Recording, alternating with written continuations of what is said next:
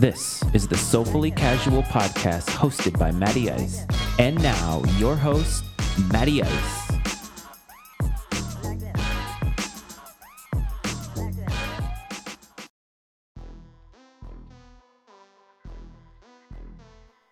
Hello, everyone. Welcome to the Soulfully Casual podcast brought to you by Matty Ice Media. Big shout out to them, even though I'm the guy.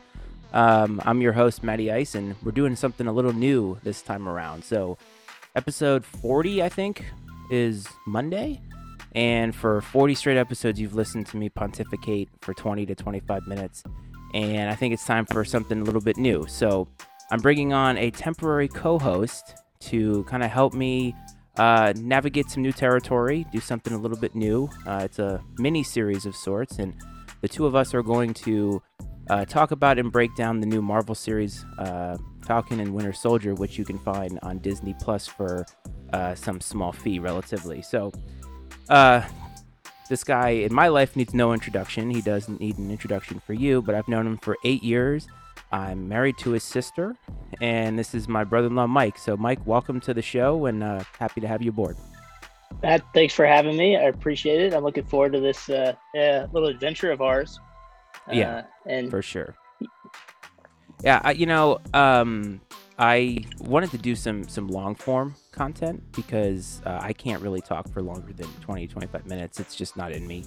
Um, and, you know, there's so much good content. You and I have had many conversations over the years, uh, spanning many different topics. So uh, talking about a Marvel series certainly is not outside of our wheelhouse in any fashion. So um, the way I'm the way I'm seeing it is, you know, it's It's stuff we're interested in. We talk about this at family functions, so why don't we bring it on the air? Because I'm sure millions of people are watching it. And uh, first episode just dropped uh, last Friday. So uh, I, I thought you were going to say mi- millions of people were listening to us. I was thinking maybe hundreds of people, but you know, there we are, get to... no, no. Uh, last I checked, I believe I get about twenty listens an episode, so that's about how good we're doing here. Um, well, that's the best twenty people in the world. That's correct. So.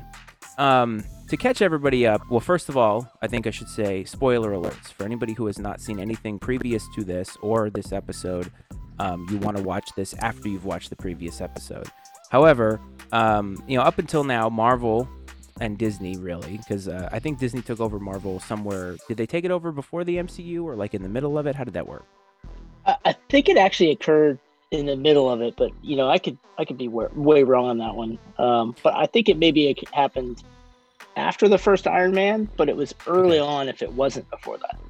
Okay, so either way, the, the Marvel Cinematic U- Universe took us on, I think it was, what, a twenty, twenty-nine movies? Was it twenty-nine movies?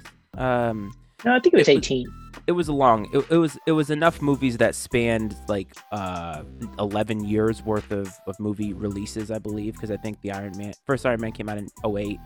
Oh, wait, Endgame, yep. I think, was nineteen. Uh, so mm-hmm. eleven years, lots of movies, lots of content, lots of stories. And what they managed to do, in my eyes, is they managed to tell what ended up being a very good story with tons of characters, different story arcs that ended in a finite sort of way. Um, you know, at the end of at the end of the, the first whatever it was, I think it's phase one through four of the M C U. I don't, I can't remember exactly how they how they do that, but either way, the end uh, of the that that you know movie series was Endgame, and there was a very finite ending.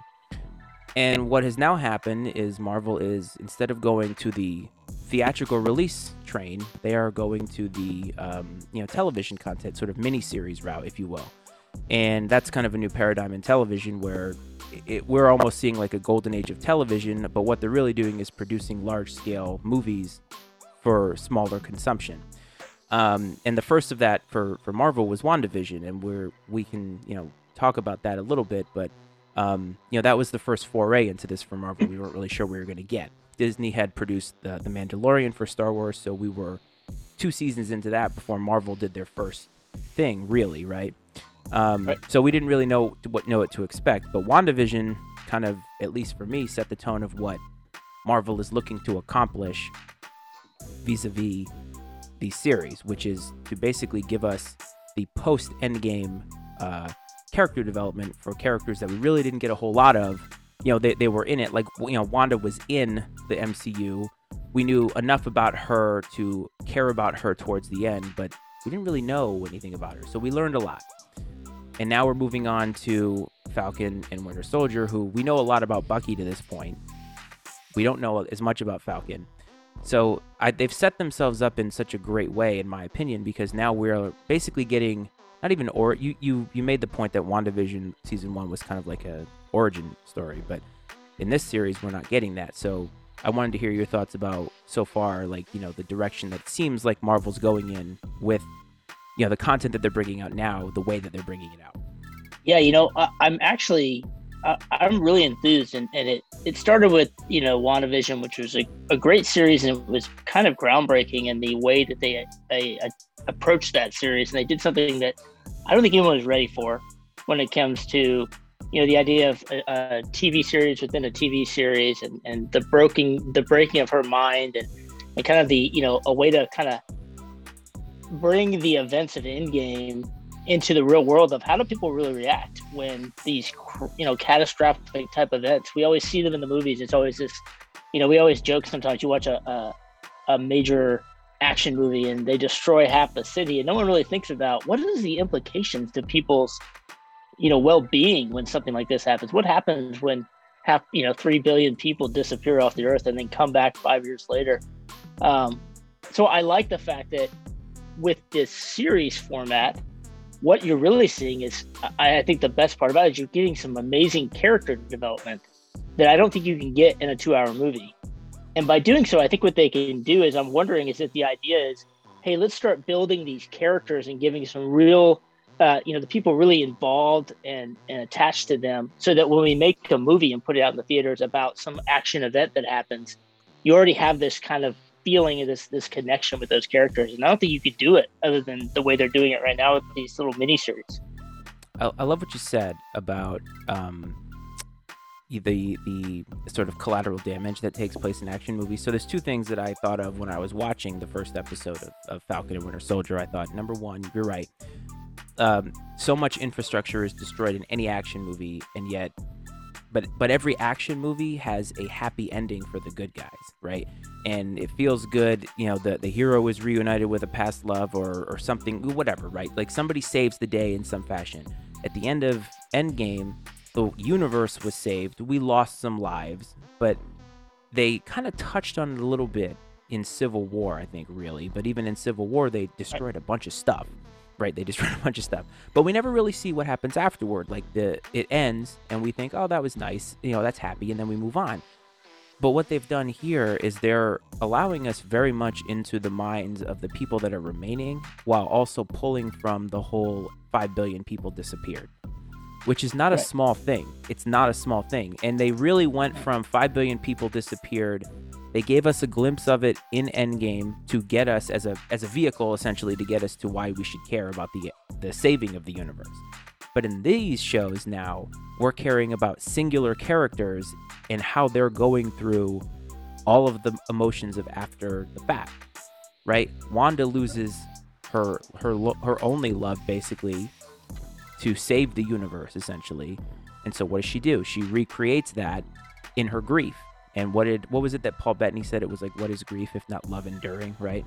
Yeah, I think so, love persevering, I think was the, like uh, yeah. And so so there's that. So now let's move on to, uh, you know, Falcon and Winter Soldier, which mm-hmm. uh, I want to get your initial thoughts on it before I give mine. So you watched it sure. before I did. I watched it today. Um, you know, we kind of knew it was going to be different, but I wanted to get your just like, you know, initial gut reaction to when when it was over. Okay, um, so obviously Falcon Winter Soldier, uh, just a completely different feel than WandaVision. Um But not in a bad way, in exactly the way you expect Falcon and Winter Soldier to be. Um, it felt a little more action movie-esque in a way, uh, in the sense it was a bit of a, uh, a you know, soldier spy type type show. I like that about it. But at the same time, I liked how they really brought you into the world of Sam and Bucky and how they were dealing with the aftermath of Endgame. And I think you're going to see it. I, I assume, based upon the way this starts, is you're going to see this is this is kind of their story about dealing with difficult times and how they get through it. And you know, if there's anything you learn from from these, you know, these Marvel movies is heroes, if you will, are not necessarily people who are just possessing great power. Heroes are people who process difficult things and rise above them and do great things. And I think this this first episode especially was a great way of showing of all the trauma that they've had to deal with in different ways. Bucky for the last one hundred six years or whatever. Um, and, you know, uh, Sam more recently. But I think uh, even then it brings back into his past a little bit. So I thought that was great. Um, I thought uh, that character development was good. I like the fact that they were able to kind of weave in action and comedy that wasn't, you know, cheesy, but was, you know, felt very organic with the tell the story. Um, overall, I thought it was it was actually really good. And in fact, I really enjoyed it. I thought it was entertaining, and it, it made me want to come back and watch more, which is probably exactly what you want to do if you're building a series uh, on television like this. Right. And my initial reaction was when the episode was over, I didn't realize it had been that long, which to right, me yeah. is an indication of you were engaged in the content. Hour. Yeah, I think it was like forty-six minutes, but yeah. uh, I agree. So when it started, it started with an action scene, which to me spelled Marvel movie. Like, and I think about the Marvel movies of the character. See, the, see, this is this is what was so great about it was the characters are so different. They are more the action-y sort of. Um, I don't want to say like meathead characters of it, but they're not the supernatural characters. They're not right. up until this they're... point the cerebral characters. They're the right. physical melee combat guys that we brought in when we need an ass kicker, basically. And now, yeah, right. I mean, and, and now what we're getting is an action movie, but man, like they got really deep into it. So I love the way the show, the, the episode looked. I really like dug that. Um, extremely well produced, extremely well filmed. It looked, it looked the part. It sounded the part. Um, and I, I was pleased. Like I didn't know what it was going to be like because again, you know, we're going from WandaVision, which was okay. Let's look at all the little details of every right. single where, thing where that is all the stuff did. Hidden, right? Because it's all kinds yeah. of hidden stuff in WandaVision. Yeah. Yes, and in this one, it was more in your face. It was more, um, you kind of, you know, the foreshadowing was was easy for us, I think, to to pick out because we've watched enough of these movies or just movies in general where you kind of know, um, sure. you know, what what's coming. So I agree. I enjoyed it, and the fact that it was it was over so quickly. Um, but there's a couple things I wanted to, to get into in it. So first, um, I, I thought the therapy scene with Bucky was extremely powerful for many different reasons. Um, it was, it was one of, one of my favorite scenes. Right. So it was somewhat amusing because he was obvious, like they were obviously playing chicken with each other almost. Um, you could kind of, kind of tell they right. were playing emotional chicken. And then The, I think the part about it that I really enjoyed was when the therapist lashed out and said, you know, I was a great soldier once too. And right. I know exactly what you're going through because throughout the whole scene, I was thinking, oh, she's just a, a talking head, basically. Like she's just somebody who is reading from a book of this is exactly what these people go through. And then when she reveals in a very non-professional therapist way, I've been where you are. It was interesting. Yeah, cut the cut the bullshit, Bucky. I know what you're talking about. Yeah, I thought yeah, that was crazy. I, I really it was, and I, you know, I know, um, you know, there's there's probably instances that we both have had that happen to us where we're trying to tell ourselves that something else is happening when it's really just right in front of our face. So I, I really thought that was interesting. Um, definitely the parts with the old man. I actually it took me longer in the episode to figure out what the correlation was. But once yeah. I figured it out, I was like, I was actually kind of emotionally jarred by it because I figured it out right after he had said, like, you know, you want to go on the date with her.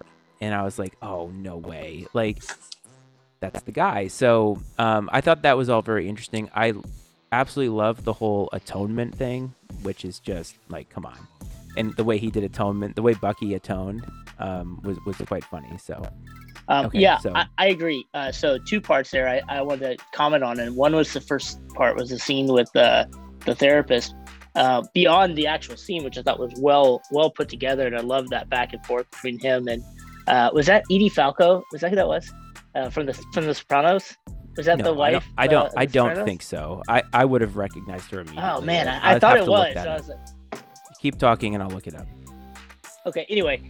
Um, but yeah, so... Uh, I also like the cinematography of that scene. Um, I love the close-ups of the faces, and like mm-hmm. you felt like, you know, and both of their faces had, uh, you know, uh, I almost felt like the the lines in their faces told the stories of their lives, and so it really, I felt like that close-up of the faces really brought that scene together uh, beyond just the, the dialogue that occurred, which was kind of neat, uh, in my opinion. And the second part was about, you mentioned the old guy that he was friends with. Initially, I was thinking, oh, he's he's friends with the old guy because he's an old guy, right? Mm-hmm. I mean, he may be young, but he's one hundred six, right? He lived in the nineteen forties. He probably has more in common with the old dude than he does with people his own age in the modern world. Uh, but then the, the kind of the big reveal regarding him, you know, killing the guy's son. Yeah, dude, that was a, that was a pretty tough a tough sell. You were you were like, oh man, I see exactly where the where the pain is for him, and now he's gonna yeah. have to deal with that at some point. And then you, when he said too in that scene, I've gone from battle to battle to battle to battle for a hundred years, right? And you, like, those are parts of Bucky's story arc that I don't think were really talked about, because we knew he was a uh, a pawn for Hydra, but they never. Like, we never were really made to consider the larger picture of Bucky's existence, and that he was basically, for lack of a better term, like an emotional slave for them, because they had him yeah. brainwashed, right? Um, and so I, I thought that was, yeah, that, that really hit a lot harder than I thought it would.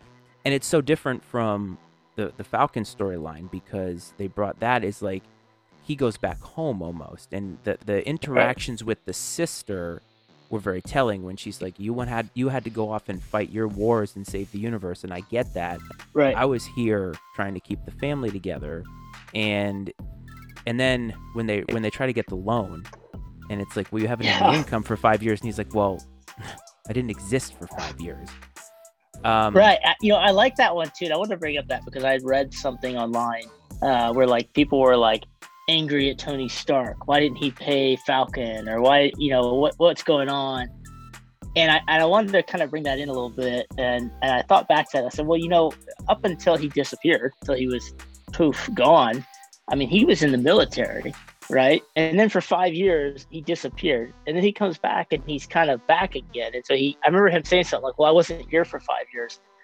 And I, it made me laugh a little bit. And I, I you know, uh, not to, you know, as my background, having worked for the U S government for a long time, uh, there's nothing surprising about the fact that you could disappear off the earth for five years and they could totally screw up your finances, you know, and they'd be like, well, I don't know what you're talking about. You didn't exist. So therefore, uh, yeah, sorry, I don't know what's happening. I can't find a way to backdate you. That would be crazy.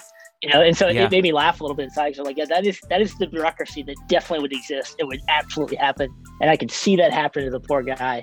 And I thought that was a really cool, unique, you know, way of talking about not just for for for him, but for I think a lot of these people who probably blipped back into existence, and there were probably people living in their houses and et cetera, et cetera, as it as it goes on.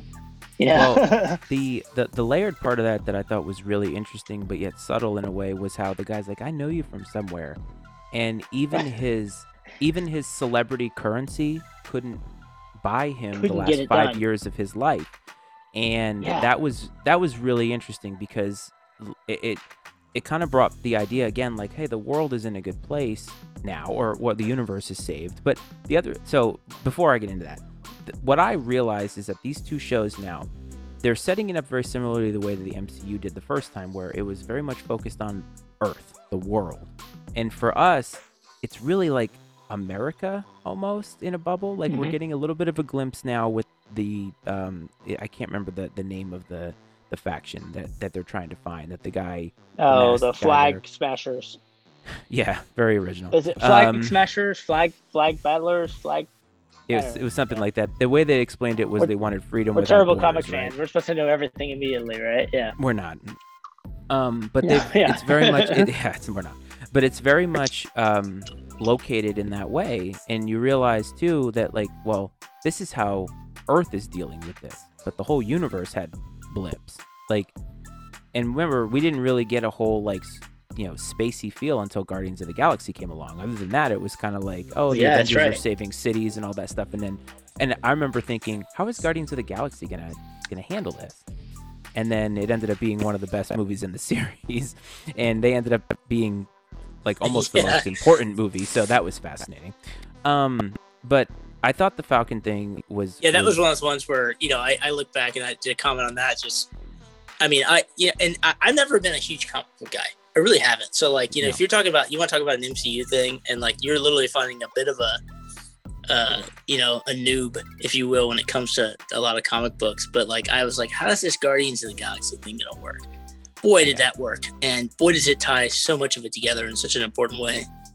Well, if you want to hear about comic book noob, I probably should have opened with that, that we're not going to be talking about like the comic book lore as it relates to the shows. We're just sort of talking about what's in front of us. But the episode, the Halloween episode of WandaVision, when they both dress up, I had no idea that that's the way they were depicted in the comic books.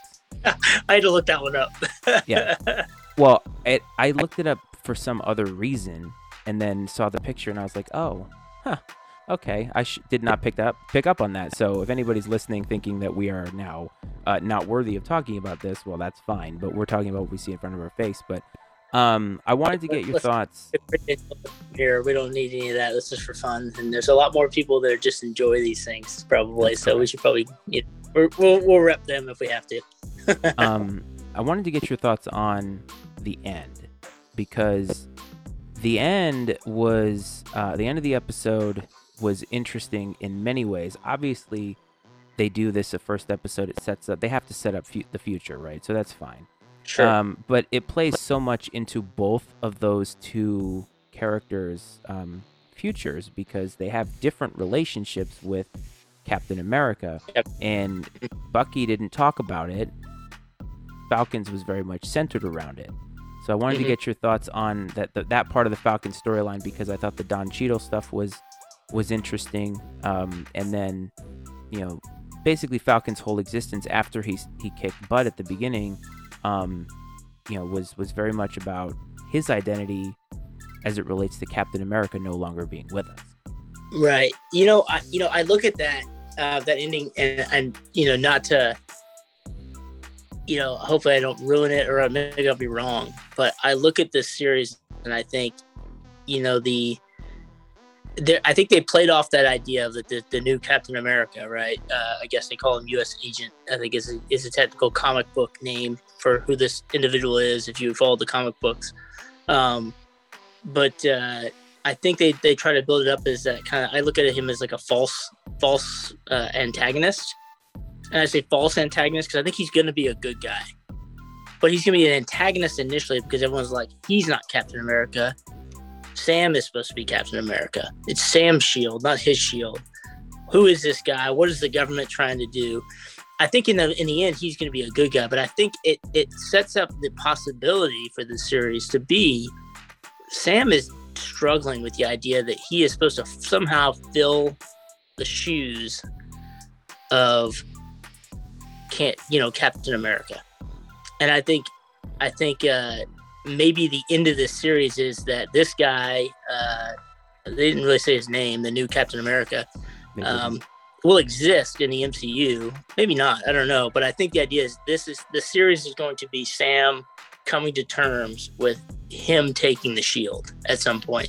So I would not be surprised if at the end of the series, Sam does take the shield as Captain America. But it's going to take the series to get him there. And I think that's kind of the foreshadowing that they've given to us. I was going to say, do you, think this is, do you think this is like, um, there was that show Gotham, which they said Batman was not going to be a part of it. I think the ending of that show was like, Batman ended up showing up. Like they were doing a show about Gotham City before Batman was a thing and how all of these villains basically came about. And then I think at the very end, they revealed Batman because, you know, Bruce Wayne grew up in, in the in the part of the show. Right. So that's actually a good theory. I, I never considered that. What I what I have thought about is that the new Captain America, who very clearly is not genetically superior the way that Steve Rogers was, um, right, is going. I, I have to think, since the the tone that has been set for this season already is a very actiony espionage spy thing. They're going right. to ask him to go to battle essentially and represent the ideal of Captain America, and I feel like. Uh, Falcon is going to have to get involved because... Because what if he can't do it? Well, he probably won't be able to do it, is my point. Right. Is like, you looked at the guy And I thought, he looks kind of dweeby under that mask. Like, there's no way that he's going to be able to hold. And the other thing that got me, too, was... Like, I, I wonder about that. Like, as much as they do so much so well in Marvel, right? Like, everything is the detail, the minute detail is always so well executed. And you look at the dude's, like, helmet mask thing, and it's pushing his ears down. And he looks like a goofball. And I'm like, was it intentional? Are they trying to make him look like a goofball to elicit a reaction out of the out of the audience to make you not like him initially or think he is less than, you know, capable? I don't know. I just I wonder about that. It's just very interesting. Well, I think it's foreshadowing. I mean, because I, I kind yeah. of liken the Marvel movies to like a Nintendo, like a Mario game, where they intention like if you see something in the game, it's intentionally put there on purpose. Like, don't right. just think, oh, that's really weird that that's there. It's like, oh, that's there for a reason. And right. I kind of feel that felt that way about this, like the presentation of, you know, the we'll put Captain America two in there. The presentation of him, I think, was that way because it was indicative of the U S government trying to recreate something right. that For- can't be recreated, which is very U S government, right? Like, let's let's just do the thing that we did before. Right. It's so typical. It's like, we're not going to learn our lesson. We're just going to do what we did last time. And then you look at... I mean, it's almost a, a an allegory for how we fight wars, right? We always fight the last war, and then we realize we did it wrong because we were trying to do the wrong thing again, you know, type thing. So, yeah, it, very, very similar. Yeah, maybe that is did, what they're going on. Did you find it symbolic that um, they took the shield out of its encasement when it, from what, what, what they made us feel, it was a big deal for, for Falcon to return that. Give it up. Yeah. Yes. Like, even he admitted... It took me a second watch to to, see, to to kind of come to terms with that, because initially I was like, okay, yeah, no big deal. And I'm like, wait a minute, like he gave the shield to the Smithsonian. It was like, oh no, we're gonna put this thing in. You're right, this is the right thing to do, I think is what the guy told him. Mm-hmm. And then I realized, wait, they took it out of there and they gave it to somebody else. That's odd. It's just odd, you know. Well, yeah, like immediately, like they turned right around and essentially, it's almost as if. And, and maybe this is true. It's almost as if they were hoping for that because they were going to turn it around. Right. Because they wanted to do this. And it's interesting to me because the Avengers in, in totality were here to solve a very large problem. Like they first existed in a way to solve like Earth's problems, but really that's not their end goal. And even, I think Nick Fury knew that there was something larger afoot than right. just what was happening in like Sokovia, for instance. Um, and it's almost like America is falling back on the idea that they need some larger group to fight these battles because, and then maybe this is getting too, you know, meta or, or, or whatever, but it's like, well, we can't, we haven't really been successful the, the old fashioned way, but we did end up surviving this blip business because of the fact that the Avengers are here. So right. let's try and make that a thing again. Well, and it could also be too, if you look at like the fact that, you know, such such a atrocious thing happened, they feel incredibly vulnerable, right? And scared. And they want to look to something that is known to to help, you know, and what is known better than at this point Captain America and Iron Man and, you know, all these other folks. And oh, by the way, Iron Man's dead. Yes. Captain America's dead. For all they know, you know, he may still be alive, living as an old man. We don't know, but he's not there. You know, so the the things they know that save them are there. They need they need that, you know, to feel comfort. Like there's a like there's a chance that if something else happens, they have they have some way to get through it because that's who fixed it last time. Do they give any indication in either show how long it's been since? So I, I read this a little bit, and, and this is kind of my idea. So what, from what I understand, uh, you know, Endgame happened. WandaVision took place almost immediately afterwards. Okay, so We're that was very immediate? Week, week within a day. Um, I've been, oh, okay. From what I understand, this show takes place roughly six months after the events of Endgame. Okay. And then um, if you watch Spider-Man Far From Home, which came out obviously right after Endgame, uh in theaters back you know back when our world was normal, um uh that one takes place roughly a year after a year to eighteen months after Endgame, so after this event. So um kind of interesting, I think, to maybe see how the how that will play out into their uh, phase, whatever we're in now, uh, building of this universe. So WandaVision was literally like right at, like she returned to, to Earth, and basically that was like it. Like so she, she went right you know, to the house. So she she blipped back in and then fought the battle against Thanos, right? Because remember right. she was she was oh right that's right. And she blipped back in, uh, fought the battle against Thanos, and then I assuming then within a very short amount of time after that, finding out where Vision's body was was her number one priority, probably right after Tony Stark's funeral. Um, I can imagine, based upon all she'd gone through, that was her, her next thing. So she goes, gets the body, the grief, stress. Well, she didn't go get the body, right? Because remember initially, she didn't go get the body, right? It turns mm-hmm. out that was, a, that was, she went to try to get it, you know, see what was going on. She realizes he's dead for a second time. You know, the grief and the idea of seeing the house that he was hopefully going to build for her, like, sends her over the edge, and the hex starts and all this stuff. The end of WandaVision happens, and then this takes place at some point later. That's interesting. I'd, I'd not actually consider that Wanda literally went from the funeral to basically figure, you know, all of that out. And I, I mean, guess, if you think about it, yeah, it makes a lot of sense, actually. Wasn't it, which helps kind of explain her grief curve, if you She didn't have five years to process Vision's death. For her, it happened in the moment, in the immediacy. Yeah.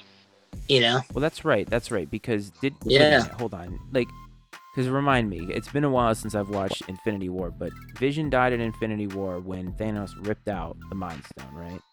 Yes. Did he? But then when they came back, didn't he she was not there? And... He Vision wasn't there, right? No. Okay. When they went back in time and all that. So, yeah. So, remember, she didn't come back until they came back and brought everything. So, okay. She came back when Doctor Strange opened up the portals at the big, right. you know, the, the big, you know, triumphant scene where all the Avengers assemble and fight Thanos. That's right. And her rage is there, right? Because, remember, like, that was her big thing when Thanos is like, I don't even mm-hmm. know who you are. And she's like, you took everything from me. Yeah, uh, that's right. And almost defeated Thanos by herself, you know? Um, yeah, and that was that was the first glimpse into her. I mean, we're we're you know off on a tangent, but that that's, yeah. It's interesting though thinking about it, because you're right. Like um, now, remind me, Bucky survived. He was not part of the blip, right? Because he was in Wakanda that whole time. No, Bucky blipped as well. Did he? I don't remember that. Yep. Yeah. Okay. He disappeared as well. So basically, they left the blip, and then kind of your original Avengers were who were left. Um. Well, that tells you a lot about where we're going now, because right like now all the so two shows that have come out now are all blipped characters, whereas we're not yeah. we haven't had a character that's been around this whole time. So well, if you look at the originals, right, who's left yeah. in the originals? Iron Man's Thor. dead. Thor is he's, in space, right? He's gonna be he's gonna he's he's with the yeah, what was it right? the Asgardians of the Galaxy? Asgardians of the Galaxy. He's on his way out, you know. Um, Black Widow is dead. Uh, Steve is essentially dead. Uh, so you're Captain America. So three, the big three there. You know, all you got, you got Hulk, but Hulk is now not the Hulk. He's kind of something else, or we don't know where Hulk is at at this point. That's true. Um, so that original, and then and then I think they've got a, a Hawkeye movie coming out. I assume Hawkeye's gonna pass the torch, and I think that's the idea. This is all about passing the torch to a new set of Avengers, um, to kind of keep the story going without it making it be too stale. Do you think that these actors and actresses, this is their like last hurrah as these characters, and they'll pass it on to another set for the same characters, or they're moving on to another set of like comic book characters entirely? For like Iron Man? Well, Iron Man theoretically could be picked up by nobody, right? Because right. well, the well the I guess that's well. I'm just saying like. You know, the the, the the actors that are playing Bucky and Falcon, like this isn't their no, swan song. No, they're going to continue through. I, I really do. I think they're a part of this next phase. I don't because, think they're disappearing. I think they're going to be part of this next phase. They move forward. Because I know Chris Evans has said he's not playing Captain America again. Like he's no, done. I think done. so. Chris Evans is done. I mean, if we see him, I'm sure it'll be more of a cameo style thing that they do, some sort of Mar- Marvel nod or something like that. Same thing with. You know, Tony Stark, maybe we see a I could see Robert Downey Junior coming back and giving us like a, a quick cameo as like a recording or something, you know, just for the fun of it. But like, I think for the most part, they're moving through those characters into the other characters. And then I wouldn't be surprised, though, if some of the staples, right? Like, I don't know what's going to happen to this Black Widow movie that comes out whenever the hell they decide to actually release the thing. Um, you know, obviously we know that Scarlett Johansson as the Black Widow is is done, but does someone take the mantle of Black Widow the same way that maybe Sam takes the mantle of Captain America? Or maybe it's Bucky who takes Captain America. I don't know who it is, but someone is going to take the mantle of Captain America um, with the shield and that and that thing. I think that's That's typically, I think, from what I understand, how the comic books have done it. I could see how the M C U could do that. The idea of the, you know, the, the hero isn't necessarily the individual, but the, the idea of, well, of what they represent. They've had that theory about uh, James Bond forever, that James Bond is not the manifestation via the actor. James Bond is really a concept, and anybody can play James Bond. Um, right, the idea that's, is... That's the idea. double oh seven, if you will, and that is double oh seven. It doesn't matter throughout the decades, you know. Yeah, that's true. That's true. Um, so I'm trying to think of some other stuff that stuck out in the episode to me. Um, just the general look of the show was good. It had a grittier feel to it. WandaVision was very overproduced on purpose, I feel like, because they were going yep. for the decades television. Like, that was such a clever thing to do. And it wasn't until you realized what was going on. Although they never really, ex- they, they they kind of did explain why she was, like they, they explained why she was into sitcoms, but then why it went through every single decade was was not really that explained. But so it had a different feel to it. Um, like you said, I felt like it was an action movie, but honestly, um, I think that was a good change of pace because yeah. we had a very cerebral show that had a very Marvel ending, but also had a bunch of the emotional stuff to go with it. I like it. Yeah. Um, yeah, and this, but I agree, this one was, and I thought the cinematography, the production value, I mean, we just can't ask for much better.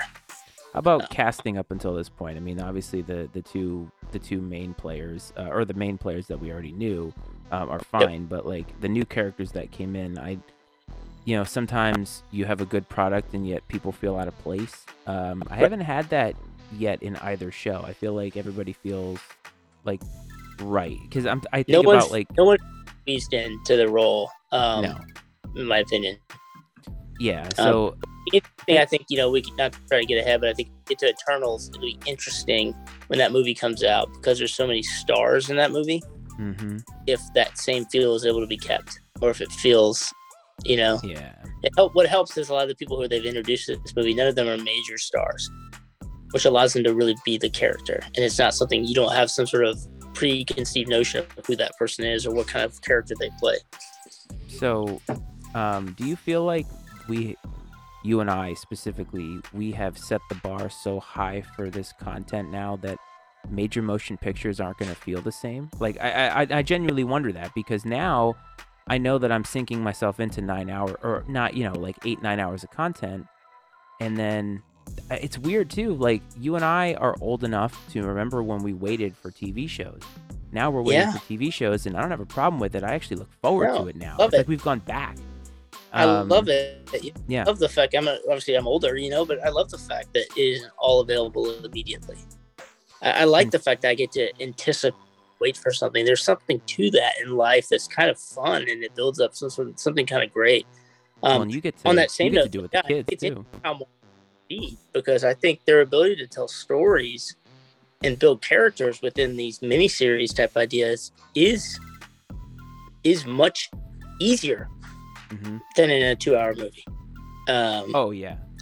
So I wouldn't be surprised if, if they kind of, if they've decided, if maybe they start doing an idea where they do their, instead of doing an origin movie, uh, you get origin type stories done via the Disney Plus series where you have the time to develop characters and, and to bring attachments and then things happen in the movies, you know, so you get your origin series and then let's do a movie with Miz Marvel and She-Hulk, you know, or something like that. Or let's, now that we've, you know, we've built up more connection with Bucky and Sam. Uh, now, now when we do another Avengers movie, uh, you have a, a, a real endearment to those characters. You know, it's, it's there's interesting. Less, there's less at stake in the movies now.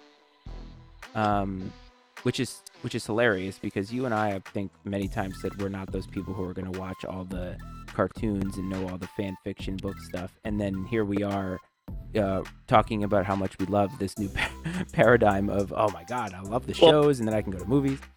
Well, I, you know, it just tells you if you do it right, it's worth it, right? You know, like, and that, what what I think they've done right is Vice having, you know, multiple connected cartoons and, you know, digital series and uh, Star Wars. My, my daughters love, obviously, the Clone Wars, for example, when it comes to the Star Wars series.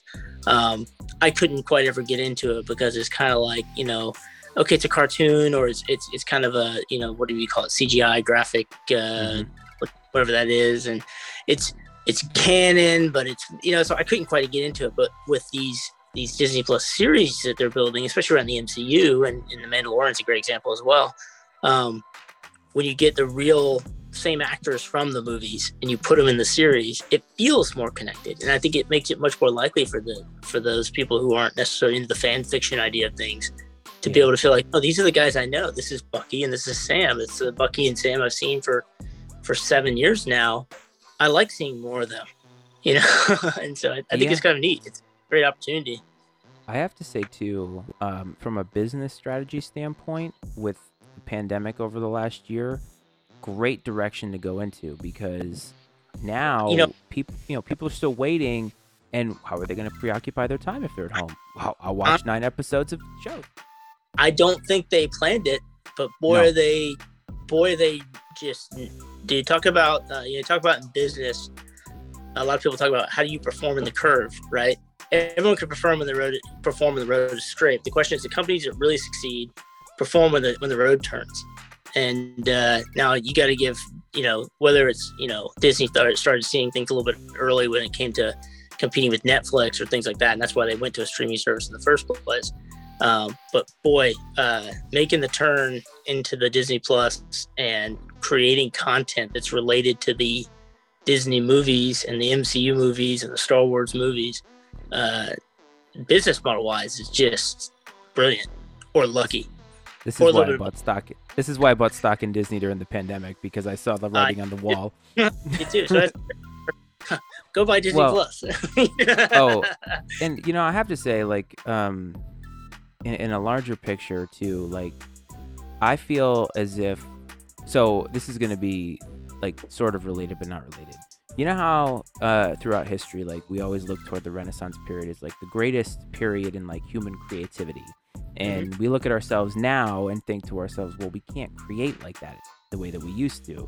We look at how how how creativity manifested itself in architecture and art, right? Music. Like, it was just, we went from the from the Middle Ages, which was a dark period, to the Renaissance, and it was like literally black and white. But I would actually argue that the creativity that we're seeing now and how we are putting content out, and yes, there's a lot of crap like that we need to filter yeah. through, but if you really really think about it, Mike, you and I could sit down and take an hour and fish through Netflix, Hulu, Disney Plus, and all that stuff, and probably find enough stuff to keep us preoccupied every day for the rest of like the year, basically, right? And that's new content, right? So in a way, it's it sort of feels as if we have redirected our creativity from, you know, we are kind of going back to that. I almost think that this yeah. is a renaissance of sorts in terms of television creativity, because the writing that goes into it is such a huge factor, right? It's one thing for a show to look the part, but we've we've watched many shows that look great. They have no substance in, in it. The characters aren't interesting. You can't buy into it. Uh, but right. then we've watched shows that have no production value. I, a show we're rewatching now, Arrested Development. Great writing. Love that show. But no budget. Like, they don't have any budget, and they did their best work when they knew they were getting canceled. On the verge of getting canceled constantly, and they made some of the comedy yes. on the planet. Yeah. And so now what we have are these big companies putting big dollars, and think about it too, like, big time actors and actresses are crossing the line and doing T V. Like, there's only a handful of actors and actresses. Like, if Tom Hanks ever does a miniseries on Netflix, you know that the whole paradigm is shifted. Or Tom Cruise yep. or something like that, because those are like the biggest names that I can think of. Even Meryl Streep is doing T V now, doing television miniseries now, and she's considered the greatest actress of like our generation, basically. Right. That's another that's another story, but uh, so they they've gotten so many big names to come and cross over, so T V doesn't have a stigma anymore, and it's like right. these writers get told now, instead of putting together a two-hour movie, you get to put together a miniseries. So you want to tell a long story? Well, now you can put it into nine condensed versions. So the little things that you might have had to pass up, like imagine if each Harry Potter book was a miniseries instead of a feature film.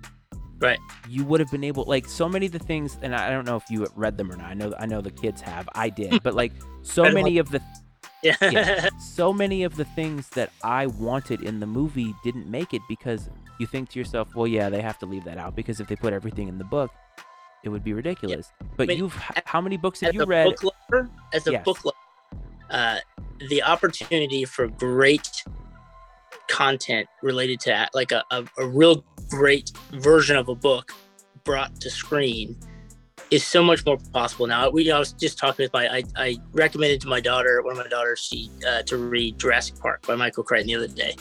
I said, you got to read this book, it's amazing. I read that when I was and in older. I swear, here's the worst part about it though, is you're gonna watch the movie and be disappointed after you read the book, because I know I was when I was in eighth grade or whatever it was, and I read Michael Crichton's you know Jurassic Park, and I went and saw the movie and I was like, meh. Now I can watch the movie and I enjoy the movie. It's a good movie. It's fun to watch. It but like, too, I can imagine you could have made Jurassic Park into a miniseries on Disney Plus with that kind of budget. How great it would have been. You know, they wouldn't have ruined Congo by Michael Crichton by making a really terrible movie if they had had a Disney Plus budget. That's a good point.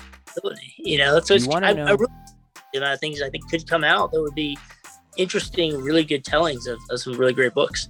An author we have talked about many times now that absolutely benefits from this paradigm, but obviously on a more adult, you know, centered, you know, uh, streaming service is Stephen King. Oh my God, yeah. How uh, many bad, how many bad Stephen King movies have come out?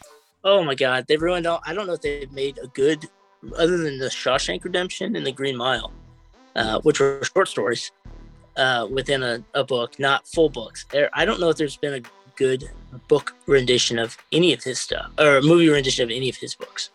Yeah, I mean, I, and I, I, I, I, not to get on, we're getting a little bit of a tangent here. I don't want right. to take up the, time. It's a first episode, you know, like it's the first episode of a new show. Like you can only talk about so much because we don't.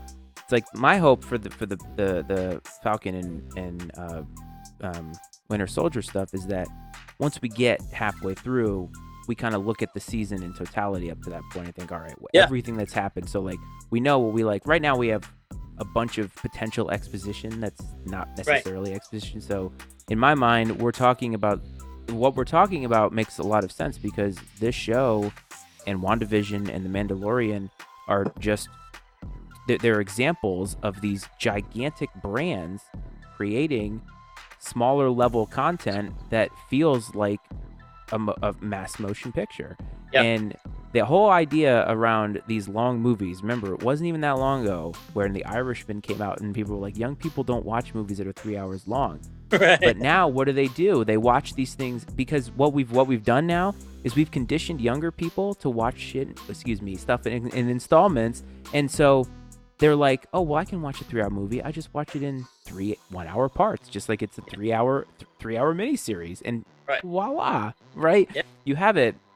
So I think it all relates. Like, um, you know, the the what they're doing with Marvel to me feels uh, innovative. I was nervous about it because I thought, how is this going to work? Like, I know The Mandalorian's a lot of fun because you already had a season to kind of sink your teeth into it. And you're like, well, Jon Favreau's fantastic. So that's, that's yeah. Um, but, but Marvel, has, you but mm, well, so maybe it's a Favreau connection. That's true. Yeah. What was I? Who was I saying? Uh, oh, I, was it me that hypothesized that if you told Jon Favreau to do the uh, episodes one through three of Star Wars, that it would be like the best movie trilogy of all time? I'd pay money to see that. Oh, I paid the, the I paid the Disney Plus uh, whatever premium price to watch those movies. So, is there anything in this series so far after one episode, and uh, taking WandaVision into account, that you're nervous about for the M C U going forward? Because I have one thought. I don't know. I'd like to hear your thought. I don't. I don't have anything that I can think off the top of my head, but I bet I'll hear what you have to say. I'm really nervous that they're going to pull from this alternate reality stuff, and that we're going to get some version of Captain America from like Earth two or some alternate reality two that's going to come back and save the day, because to me that would water down the product. I know that they alluded to it in Endgame because they had to make sure everything was aligned properly and all that, and obviously they were able to do many things like the uh, Doctor Strange stuff. Like, they can obviously do that. I would prefer them not to. Like, I don't want them to do that because I feel like there's money I, to be it, made in what they're doing now. I think the multiverse will come into play in some way. I like to think that what they're going to do with it, though, is use it more to maybe create some conflict that requires a big bad or something because of it. But they won't, uh, hopefully they won't, they'll use, if they use any of the old characters in it, it'll be more of a fun Easter egg than actual part of the thing. I hope so. I hope so. All right. So we've been on here for a bit. Um, you know, we can get out of here. So Mike, uh, you have a grade for the episode? Yeah. You know, I'm going to give it a B plus.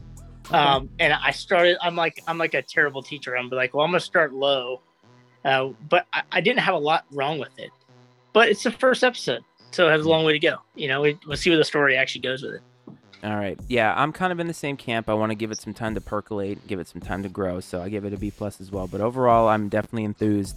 And um, I think we're going to have a lot of good stuff coming up. So, um, you know, I had a good time with you this this time. And, um, you know, I, I'm looking forward to the next eight weeks. Uh, we're going to put all these yeah, out definitely. on Friday. So if you're listening to it, uh, listen to what we have to say and then go watch the next episode, because then you'll get our feelings and you can uh, make your own on the next one. So uh, I look forward to doing this again next week. Mike, thanks for uh, coming on the show. Yeah, thanks for having me. Hope I didn't uh, ruin your podcast, but hopefully it'll be a good time. And I look forward to the next couple of weeks here as we uh, hash this thing out and see what happens. All right, sir. I will see you down the road. And listeners, I will see you next week. Take care.